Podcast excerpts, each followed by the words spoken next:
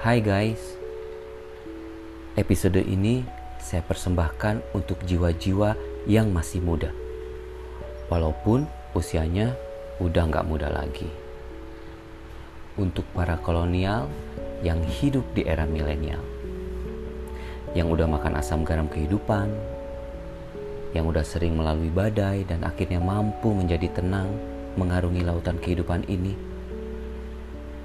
Walaupun teman-teman muda yang berpikiran dewasa pasti bisa relate juga dengan apa yang akan saya utarakan di episode ini. Saya memulainya dengan kenyataan bahwa semua orang mau gak mau pasti berkurang usianya. Bukan bertambah loh, pasti menjadi tua. Dan itu sudah gak bisa disangka lagi.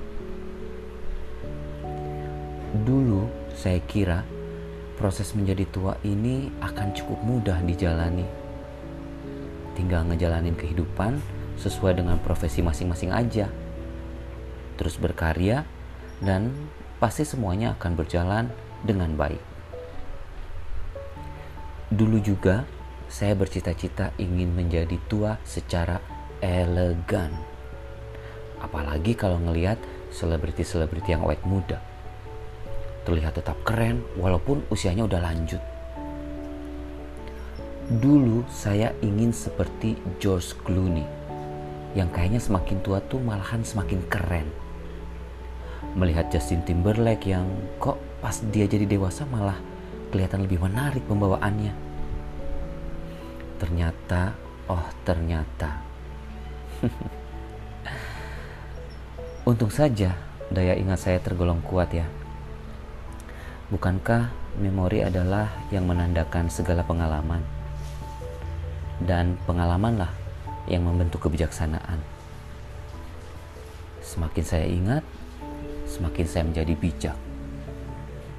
Tapi justru mungkin inilah yang membuat proses menua tidak semudah yang dibayangkan. Betapa tidak? Saya ingat betapa dulu ketika ngadepin masalah, saya sering kali melakukan hal-hal bodoh. Ada yang merugikan diri sendiri, dan gak sedikit pula yang ngerugiin banyak orang.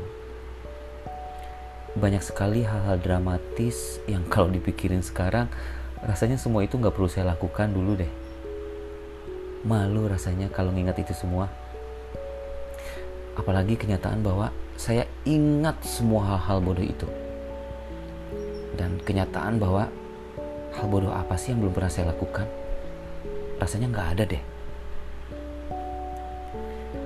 Dan segala pengalaman itu sekarang udah menjadikan saya tidak lagi suka mengancam untuk bunuh diri atau menghilang pergi entah ke mana. Begitulah. Sekarang saya cuma bisa diam. Setiap kali ada masalah tidak bereaksi.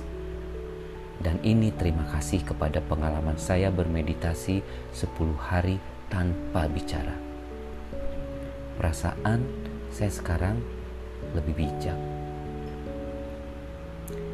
Dan justru di sinilah perasaan berat itu benar-benar baru kerasa.